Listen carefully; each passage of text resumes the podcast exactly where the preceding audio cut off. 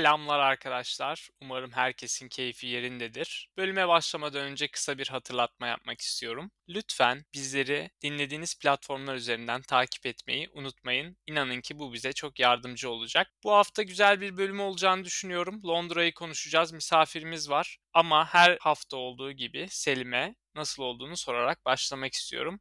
Selim'cim, umarım her şey yolundadır.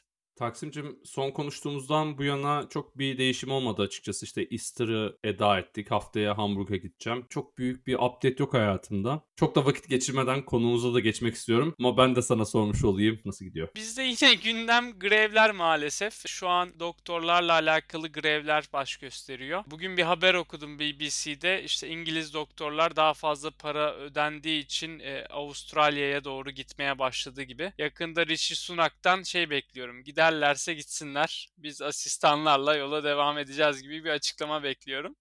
Ama konuyu çok uzatmadan Serdar'a geçmek istiyorum. Serdar'la biz uygulama üzerinden tanıştık. Tinder mı abi? Yani kinda Tinder diyebiliriz. Yok abi, tamamen çok profesyoneller için kurgulanmış bir uygulama. İlerleyen zamanlarda bahsederiz. Serdar'cığım, hoş geldin. Kısaca kendinden bahsetmek ister misin? Hoş buldum. Selamlar herkese. Valla kısaca kendimden bahsedecek olursam yirmi dokuz yaşındayım. Önemli bir şey benim hayatımda.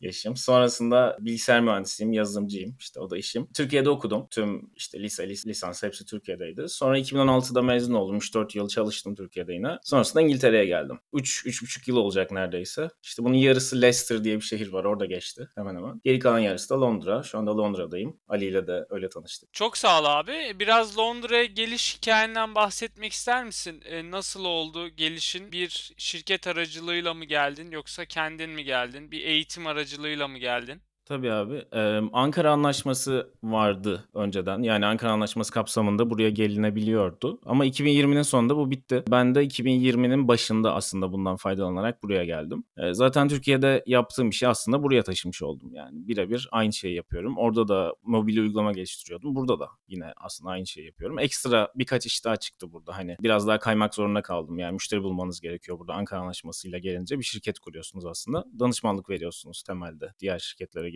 E bunun için biraz çeşitlendirmek de gerekiyor tabii ki. Sadece mobilde kalmadım ama hemen hemen yine aynı işi yapıyorum. O yüzden geçiş süreci iş anlamında benim için zor olmadı. Ama pandeminin başı olması ya da işte bu yeni bir ülkeye yalnız gelmiş olmanın, Ali sen de bilirsin, Selim sen de bilirsin, bu gibi zorluklar vardı ama iş en azından bunlardan biri değildi. Ben şey soracağım abi, bu Ankara Anlaşması'nı çokça defa duydum fakat nedir bu konsept? Yani neden böyle bir anlaşma zamanında yapılmış ve bir de süresi vardı sanırım, bazı ülkeler için bitmişti diye biliyorum. Birazcık da bu işin bir background'ından bahsedebilir misin? Ben gerçekten çok az biliyorum. Benim de yani bildiğim kadarıyla bu aslında Avrupa Birliği ülkelerine tamamıyla yapılan bir anlaşma. Yani Avrupa Birliği ile yapılan bir anlaşma aslında Türkiye arasında. Kaç yıldır devam ediyor bilmiyorum ama otuz otuz beş yıldır uygulanan, aktif uygulanan bir şey yanlış bilmiyorsam. Ama her ülke bunu net bir şekilde uygulamıyor. Yani atıyorum Hollanda diyor ki ben her yıl on on beş kişi alabilirim en fazla gibi uyguluyor. Bazı ülkeler kimseyi almıyor ama İngiltere kabul ediyordu. Eğer düzgün bir başvuru yaptıysan, absürt bir durumu yoksa kabul ediyordu genelde. İngiltere A B'den çıkınca dolayısıyla işte sonraki sene arada işte şeyleri yayınlayıp şunu yapacağız, şöyle olacak, bunları yayınladılar. Bir yıl sonra da tamamen aslında bitirmiş oldular bu uygulamayı. İngiltere'nin aslında A B'den çıkması, yani Brexit'in ana sebebi Ankara Anlaşması'yla gelen Türkler olabilir mi? Abi kesinlikle. Yani geliyorlar burada e, her cuma akşam on bir on iki halı saha maçı.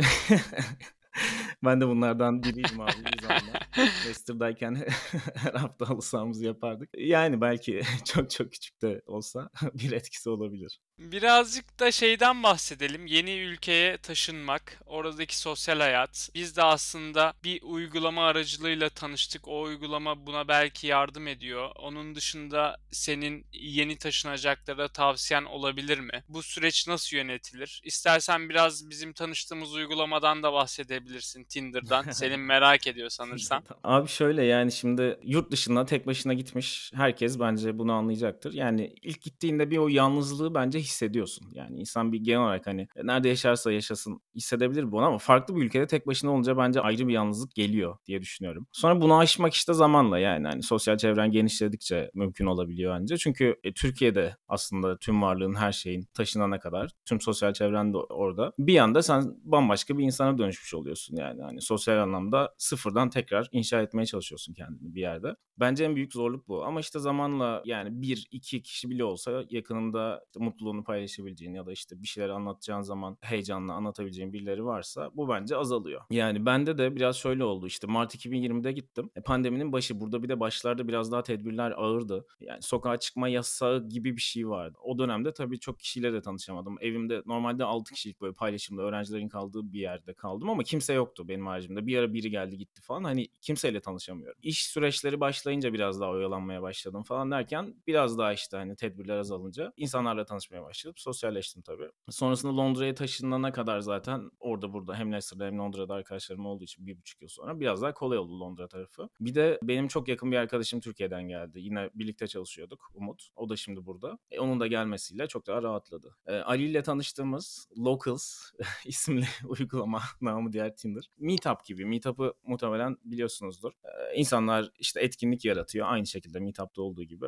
Locals'ta da. Sonra gruplara, diğer insanlar işte sizin yarattığınız etkinliklere istek atıyorlar, katılma isteği. Ücretsiz de katılabiliyorlar, donation ile de katılabiliyorlar. Aslında uygulama burada bence biraz ayrılıyor Meetup'tan. Ben bir odaya katılırken diyorum ki beş pound'da işte donate etmek istiyorum. Bağışımda önceden seçilmiş bir kuruluşa gidiyor. Yani siz etkinlik yaratırken aslında bir, aslında bir sivil toplum kuruluşu seçiyorsunuz, işte bağış yapılacak. Oradan kazanılan paranın tamamı mı bilmiyorum, muhtemelen kesiyorlardır hani bir kısmını. O sivil toplum kuruluşlarına gidiyor. Hatta şeyleri de eklediler. Deprem sürecinde e, sonrasında bir kuruluş var. Çocuklarla alakalı da tam ismini hatırlayamıyorum. Türkiye'ye de kaydırmışlar yardımları da. Mesela Türk grupları, o uygulamayı kullanan çok fazla Türk var. Onların yarattığı gruplar da var. Hepsi o organizasyona çevirdi mesela depremden sonra. Türkler neredeyse e-devleti bile Tinder gibi kullandığı için. Let go. Let go'dan, LinkedIn'den, her yerden yürümek bizim sanatımız biliyorsun. Peki ben Locals'ı kullanarak da oradaki Hintlilere yürüyebilir miyim? Abi kesinlikle yürüyebilirsin. Çünkü uygulamada bir profilin var. Bayağı fotoğrafların, bir sürü şeyin, hobilerin falan yazıyor yani. Hani seni bayağı tanıyorlar uygulamada aslında profiline baktıkları zaman. Ve mesajlaşma var uygulamada. Önce el sallıyorsun. Karşıdaki de sana el sallarsa birbirinize mesaj atabiliyorsunuz yani. Bu sayede direkt bir dating uygulamasına aslında dönüşmüş oluyor. Bir kere ben sanırsam birinden öğrenmiştim. Zaten bu uygulama ilk dating olarak çıkmış ama zaten milyonlarca dating app olduğu için tutmamış. Daha sonra batmışlar. Daha sonra tekrardan redesign prosesinde böyle bir uygulamaya karar vermişler. Aslında Serdar'ın da dediği gibi Meetup'ın biraz daha renkli ve yine dating imkanı sunan bir platformu. Farkı da işte sosyal kuruluşlara yardım, aslında ana farklardan birisi de orada geliyor. Şunu diyelim, eğer Londra'da yaşayanlar varsa bu uygulamada Londra based, Locals'ı indirsinler. Serdar'ın da her hafta cumartesi günü düzenlediği masa tenisi etkinliğine katılsınlar. Gerçekten Serdar üç beş kişiyle başladığı süreçte artık her hafta İngiltere'nin e, ulusal bir masa tenisi düzenleyicisi organizasyonu konumuna geldi. Ben de. Sanki bir küçük çaplı bir Wimbledon'a dönüştü diyorsun yani.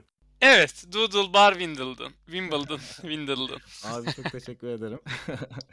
Yani çok küçük başladık gerçekten. Normalde benim oturduğum yerin yanında bir birkaç tane masa tenisi masası var. Bedava böyle gidip oynuyorsunuz ama rüzgarlı havada oynayamıyorsunuz çünkü açık yani. Kenarında hiçbir şey yok falan. Sonra bu uygulama sizi aslında etkinlik yaratmaya teşvik ediyor. Böyle karşınıza şeyler çıkarıyor. İşte etkinlik yaratsaydınız şöyle görünürdü falan diye. Benim de karşıma bir şey çıktı. Sonra dedim hakikaten bir etkinlik yaratayım. İşte o masa tenisi aklıma geldi. Hazır oynamayı da seviyoruz falan. Sonra birkaç kişi katıldı gruba falan derken bir yirmi yirmi beş kişi olduk. Sonra ben bir etkinlik düzenledim. Bir dört kişi sanırım katıldı. Benimle beş kişi oynadık biraz. Öyle dağıldık. Eğlenceliydi. Sonra aylarca ben bir daha etkinlik düzenlemedim. Sonra dur bir şuna güzel bir yer bulalım falan derken bu inanılmaz e, masa tenisçilerinin mabedi olan The Doodle Bar'ı keşfettim.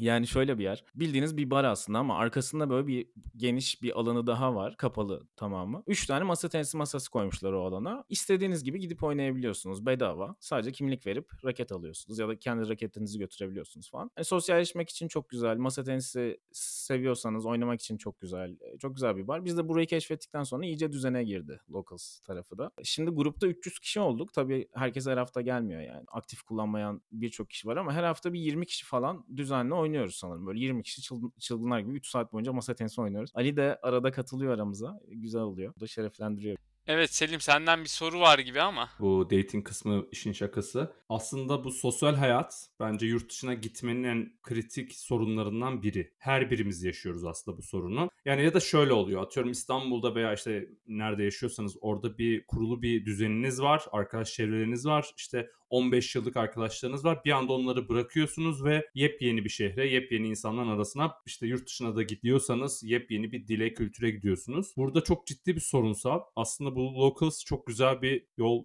olmuş sizin için. Ama onun dışında yani bu konuyu ben birazcık daha detaylı konuşmak isterim ikinize de. Yalnızlık, işte sosyal hayattaki entegrasyon konusunda Londra nasıl bir şehir? Hani sizi içine kabul ediyor mu? Siz bu sorunu çözmek için bu Locals dışında ne gibi gayretleriniz oldu? Abi Locals dışında yani aslında zaman bence biraz bunun çaresi. Çünkü zamanla illaki sosyal çevreniz genişliyor. Bir de şöyle bir durum var. Burada aslında yeni insanlarla sürekli tanışıyorsunuz. Ama geldiğiniz yaş itibariyle hani birilerini hayatınıza alma eşiği de giderek zorlaşıyor ya. Yani öyle olunca biriyle tanışıyorsunuz ama diyorsunuz ki yani tamam bir daha bu insanla muhtemelen hayatım boyunca görüşmeyeceğim. Ve yani tanıştığınız insanların çoğu böyle oluyor. Çünkü artık çok farklısınız. Yani bambaşka birmişsiniz. Ama illaki e, kafanızın denk olduğu birileri de çıkıyor. Ali ile bizim öyle oldu mesela yani. Hani tanıştık. Yine bak Tinder'dan tanışmışız gibi anlatmaya başladım ama tanıştık. Maç izledik. Gay değiliz abi. Ola da bilirdik ama. Tanıştık. Bak tanıştığımız gün Ali bana geldi. Bir şeyler izledik. Futbol. Evet abi. Yani başkaları oynuyordu. Biz oynamadık. Abi sanki bu masa tenisi biraz subliminal gibi geldi bana bu kadar hikayeden sonra. Evet abi maçı izledik, Fenerbahçe maçı. Biraz detay var ki insanların aklında şüphe kalmasın. Abi inanır mısın? Maçla ilgili hiçbir şey hatırlamıyorum şu an gerçekten. Kiminle oynadığımızı da hatırlamıyorum. Ama bunun sebebi kötü bir hafızamın olması yani. Sebebi bu. Sonrasında da İzmitli olduğumuz anlaşıldı ikimizin de. Yani bir, bir, bilmiyorduk İzmitliymişiz. Bu ortaya çıkınca daha bir artık şey oldu tabii. Muhabbetin rengi değişti. Yani muhabbetin rengi değişti. Abi böyle durum. Evet abi, Serdar'ın da bahsettiği gibi gerçekten biraz yaşlı gelince ben kendimi öyle adlediyorum. Yani yirmi sekiz veya işte her zaman bahsettiğim gibi üniversiteden sonra buraya gelince biraz zor oluyor. İnsanın tahammül seviyesi de zaten düşük. Çok insanla tanışabilmem mümkün gerçekten. İnsanlar sıcakkanlı ama muhtemelen bunların çoğusu senin, benim, işte bizim dinleyenlerin çoğusunun kafa tarzına uymayacak insanlarla dolu ve bu arkadaşlıklar bir yere kadar taşınabiliyor. Bir noktadan sonra hem senin kendince koyduğun eşikler hem de insanların seviyesi sana çok dar bir alan sunuyor zaten. Serdar'la da biz kaliteli vakit geçirdiğimiz için bu birlikteliği neden devam ettirmeyelim dedik ama çoğunluğunda ben kaliteli bir vakit geçirdiğimi söyleyemem. Abi evet ya yani e, bu etkinliklerden bahsedecek olursak bir de bu Locals'ta da var birkaç tane. Şimdi oradan kimse dinlemez diye düşünüyorum. O yüzden biraz atıp tutacağım. E, gerçi orada da güzel insanlar var deyip şimdi kimi kastettiğimi anlaşılmasın. Bak orayı da kurtarmış olalım. E, ama etkinlik genel olarak çok enteresan. Yani çok fazla kişi katıldığı için her türlü insan var ve size çok farklı gelen insanlar da var. Ali'nin dediği gibi işte bu etkinliklerde birçok kişiyle tanışıyoruz aslında ama yani tabii kafa dengi olan daha sonra ikinci, üçüncü kez görüştüğünüz çok çok az insan oluyor sanırım. Bu yani hani şu insan iyi, şu insan kötü o yüzden oluyor gibi değil. İnsanlar birbirinden bence farklı ve o farklılıkları bir yere kadar kabul edebiliyoruz. Bunun sebebi bence bu. Ben bir soru daha sormak istiyorum. Sen şu an kaydı yeni evinden mi yapıyorsun? İstersen bize hayırlı olsun tekrardan. Biraz özel değilse Londra'da ev sahibi olmak nasıldır? Bu süreçten de biraz bahseder misin? Abi, çok sağ ol. Evet, bir üç dört ay oldu yaklaşık taşınalı. İşte yeni taraftayım şimdi. Yani burada ev alma süreçleri yani büyük miktarda nakit paranız yok. İşte büyük miktarda paranız yoksa direkt alabileceğiniz biraz uğraştırıyor, zahmetli. Yani Türkiye'de hiç ev almadım ama süreci biliyorum. Sanırım bayağı tapuyu devrediyorsunuz. Noterde bir yerde bir günlük falan bir iki günlük iş muhtemelen yani. Hani çok bir şey beklemiyorsunuz. Banka tarafı da çok uzun sürmüyor sanırım. Eğer kredi çekiyorsanız Türkiye'de. Burada biraz zahmetli. Yani burada çok fazla şema var. Böyle devletin desteği anlamında. Mesela ben de onlardan biriyle aslında aldım. Yani yoksa biraz daha zor da almam. İşte Help to Buy diye bir şema var. Devlet bir kısmını size beş yıl boyunca işte faizsiz kredi veriyor. Yani yüzde kırkını devlet veriyor. Bunu beş yıl sonra devlete geri ödemeye başlıyorsunuz. E bu da işleri kolaylaştırıyor. beş yıl boyunca aslında faizsiz kredi çekmiş gibi bir noktaya getiriyor sizi. Bir de daha az peşinatla da alabiliyorsunuz. Ama yani tüm bu süreçlerde bir de böyle şemalar varsa işin içinde süreç dört beş ay sürüyor en az. Ben şanslıydım aslında bu, bu bahsettiğim şemanın son bir iki haftasında ben aslında yakaladım yani yetiştim. Öyle olunca süreç çok hızlı ilerledi çünkü işte çalıştığınız bir avukat var burada. O da çok hızlı halletti işlerini. Bu Help to Buy şemasına başvuruyorsunuz. Onun sonuçları da hani artık sonu diye hızlı geldi. Sonra mortgage brokerlar var işte. Danışmanlar var burada mortgage çektiğiniz, kredi çektiğiniz için. Onlar da çok hızlı çalıştı. Öyle olunca benim çok daha kolaylaştı ama burada biraz zahmetli. Yani hani eğer tamamını tek seferde vermiyorsanız banka dahil olacaksa bayağı uğraştırıyor. Bir dört beş ay sürüyor. Abi hayırlı olsun. Yani ev almak yurt dışında ya da Türkiye'de falan bizim jenerasyonun hayal ettiği fakat kolay kolay ulaşamadığı bir hayal. O yüzden e, tebrik ediyorum bir meta sahibi olduğun için. Sen bu ev alma sürecini biraz vatandaşlığı kolaylaştırsın diye mi yaptın yoksa hani evim olsun kafam rahat olsun diye mi yaptın? Ya evdeki amacım da biraz burada aslında vatandaşlığı kolaylaştırmıyor bir ev almak. Yani kolaylaştırıyor ama şöyle hani zaten halihazırda bir vizeniz varsa o vizenin şartlarıyla devam ediyorsunuz. Sonradan bir etki yaratmıyor. Ama burada da ev alarak aslında vatandaş olabiliyorsunuz daha hızlı bir şekilde. Ama şöyle yani miktarları tam hatırlamasam da sanırım en az zaten elli milyon poundluk bir yatırım yapmanız gerekiyor. Bunu yaparsanız galiba yine beş yılda vatandaş olabiliyorsunuz. Yani hani çok da bir farkı yok. Ben de zaten beş yılda süresiz oturumumu alıyorum. bir yıl sonra vatandaş olabiliyorum. O yüzden burada o yatırımcı olayı biraz daha e, zor sanırım yatırımcı bir şekilde yapmak. Yani benim aslında temel sebebim kira kira çok fazlaydı. Yani hani boşuna o kadar kira vermektense mortgage'ı öderim diye biraz düşündüm. Biraz benim öyle oldu. O zaman istersen abi yazılımcılık dünyasına konuşalım. Hani Türkiye'de ve Londra'da özellikle de İngiltere'de daha önce Leicester'da da yaşamışsın. Ne gibi farklılıklar var? Artıları, eksileri, iki tarafın neler? Yazılımcılık tarafında şimdi Türkiye'de birkaç ayrı şirkette çalışıp farklı tecrübeler edinme şansım oldu. Burada da birkaç şirkette çalıştım. Burada da aslında üç aşağı beş yukarı gözlemlemiş oldum. Birkaç şey var, birkaç nokta var. Mesela burada her şirketin dikkat ettiği, Türkiye'de de belki bazı şirketler dikkat ediyordur ama çoğu şirket dikkat etmiyor böyle şeyleri. İnsanların vakitleri yani mesai vakitleri sonrasındaki kişisel vakitleri buna saygı duyuyor bazı Türk şirketleri ama bazıları da duymuyor. Ama burada herkes duyuyor bence. Bu konu artık kültürün bir parçası olmuş. Ya yani en temel fark bence biraz bu. Çok olumsuz yaklaşmak istemiyorum hani Türkiye'deki çalışma şartları için ama yani bu biraz bence göz ardı edilemeyecek kadar yani bariz bir fark bence. Burada kiminle çalıştıysam sürekli çok özenliler. Onun dışında benim temel buraya geliş gayem aslında hani işimi aslında burada yapma gayem yani çalışma şartlarının da daha iyi olması, emeğinizin de daha net bir şekilde bence karşılığını bulmanız yani benim sebebim biraz da buydu. İş yapış olarak da biraz şeyi gördüm. Bence İngiltere'de Ali sen de gözlemlemişsindir yani inşaatlar bile çok çok uzun sürüyor olması gerekenden. Yol çalışması bile çok ağır işliyor yani. Kesinlikle abi. Vakitlerini kesinlikle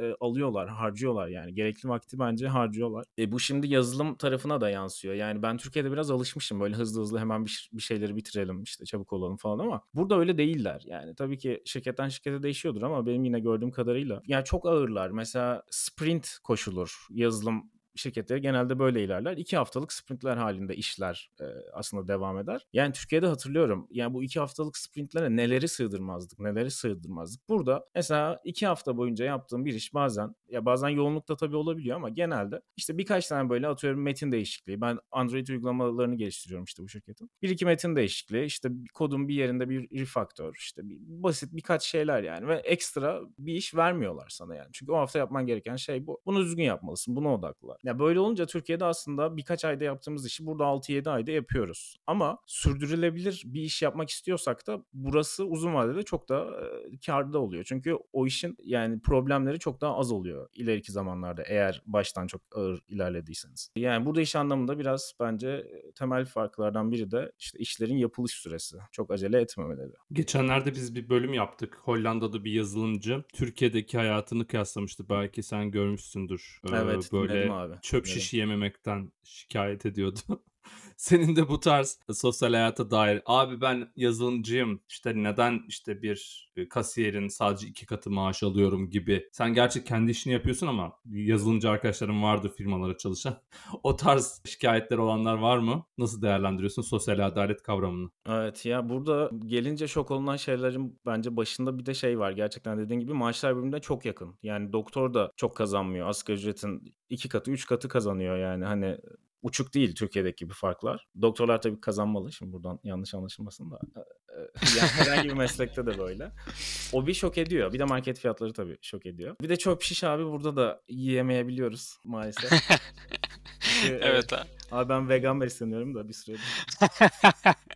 Nasıl belki ben veganlıktan da bahsetmiş oldum bu. Veganlığın olmazsa olmazındandır. Burada da yiyemeyebiliyorsunuz yani çöp şiş. Abi Serdar çok e, kaliteli bir vegan arkadaşımız. Ben onun gerçekten bazen vegan olduğunu unutup saygısızlık yapıyorum. Kusura bakmasın tekrardan şimdiden.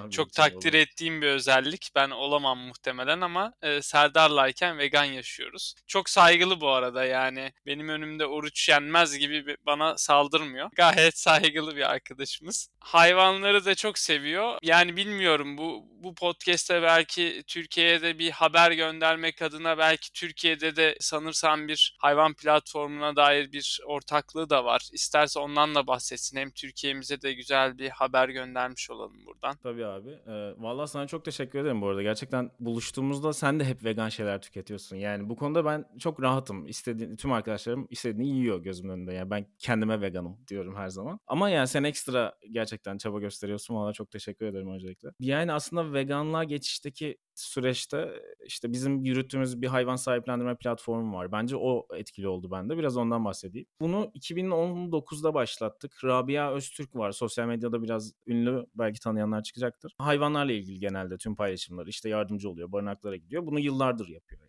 Çok uzun zamandır devam eden bir şey. Ben de takip ediyordum bir süredir onu. Sonra böyle akşamları falan bir boş vaktim oluştu. Hani bir şeyler yapayım falan derken onu görünce bir de birkaç kişiye daha yazmıştım hatta aynı şekilde. Hani ortak bir proje yaparız. İşte siz yürütürsünüz yani operasyon tarafını ya da işte her şeyi siz biliyorsunuz o alanla ilgili. Ben de teknik tarafı üstlenirim falan diye. Rabia okey dedi. Diğerlerinden çok cevap alamadım. Rabia olur dedi. Ben de zaten böyle bir şey yapmak istiyordum dedi. Sonra başladık. İşte uygulamayla ilgili bu temeldeki işte kurgular bilmem neler. Rabia'ya danışa danışa ilerlettim ben. Android tarafını geliştirdik, iOS tarafını geliştirdik, yayınladık falan derken böyle viral bir şekilde kullanıcı sayımız artmaya başladı. Rabia biraz destekliyordu kendi hesaplarından ama hani reklam vermedik, hiç para harcamadık. Öyle olunca hani biraz böyle mutlu olduğumuz bir büyüme gerçekleşti aslında yani. Biz kendi kendimize bir şey yapmadık çok. Bayağı hayvan sahiplenebildiğiniz bir platform. Giriyorsunuz, işte listelenmiş ilanlar var. Bazıları barınaklardan, bazıları işte kişiler kendileri paylaşıyor. Sonra uygulama içerisinde mesaj atıyorsunuz, iletişime geçiyorsunuz. Bayağı geri kalanı sizde zaten. Sahipleneceğiniz kişiyle sizin aranızda kalıyor. Serdar'a da Rabia'ya da çok teşekkür Teşekkür edelim. Pati Evi arkadaşlar platformun adı. Hayvan sahiplenmek isteyenler varsa biz Serdar'ı tanıyoruz. Ee, Serdar da Rabia'yı tanıyor. Herkese kefiliz. O noktada destekçi olmak lazım. Sanırsam platform biraz daha genişleyecek zaten bazı özellikler açısından da. Umarım hayvanseverler için ve hayvanlar için de çok güzel bir hale dönüşür. Eyvallah abi, teşekkür ederim. Abi çok teşekkür ederiz katıldığın için. Yavaş yavaş toparlamak gerekirse gerçekten çok yönlü bir yazılımcısın. Hani bizde bir stereotip vardır ya, yazılımcılar böyle sivilceli olur, yağlı ve saçlı olur. Abi yapma. Yapma abi. Neyse ki abi Buğra ve senden sonra bu stereotip kırıldı. Belki de sadece İzmitli yazılımcılara özel bir durum bu. Evet, muhtemelen. Çok güzel bir tespit abi, katılıyorum buna. Gerçekten bu podcast birçok tabuyu kırdığı gibi bu yazılımcılara ya da daha doğrusu mühendislere yöneltilen bu haksız ithamları da belki çürütüyor sizinle birlikte. Çok teşekkür ederim. Gerçekten çok şey öğrendim. Hani birçok konu konuştuk. İstersen sen de son yorumlarını yap. Hani bir tavsiyen, bir önerin, hani yurt dışına gelmek ya da özellikle Londra'ya gelmeyi düşünenlere özel tavsiyelerin varsa son sözlerinle birlikte toparlayalım ve yavaş yavaş kapatalım. Abi Londra'ya geleceklere tavsiyem, yani burası çok güzel, ben burayı çok seviyorum, bence gelin zaten e, seversiniz ama psikolojik olarak kendinizi hazırlayın yani buna. Hani bunun biraz farkında olayın, olun eğer tek geliyorsanız. Tek gelmiyorsanız da maddi anlamda bence kendinizi hazırlayın. Çünkü tek gelince yalnız hissediyorsunuz ama maddi anlamda o kadar zorlanmıyorsunuz. E, birkaç kişiyseniz, çocuğunuz, eşiniz ya da işte başka biri varsa da maddi anlamda biraz zor olabiliyor. Evet abi, ben de Serdar'la beraber şunları söylemek istiyorum Londra'ya gelmek isteyenlere. Serdar'ı Instagram'dan takip ediyorsunuz arkadaşlar. Serdar Büyükanlı. Gerçekten bir Kurtlar Vadisi baronu gibi. Üstüne de Locals'ı indiriyorsunuz. Serdar'ın etkinliklerine dahil oluyorsunuz. Ondan sonra Londra gayet kolay yaşanılabilir bir şehre dönüşüyor. Ben tekrardan teşekkür ediyorum Serdar. Ağzına sağlık. Önümüzdeki hafta görüşmek üzere.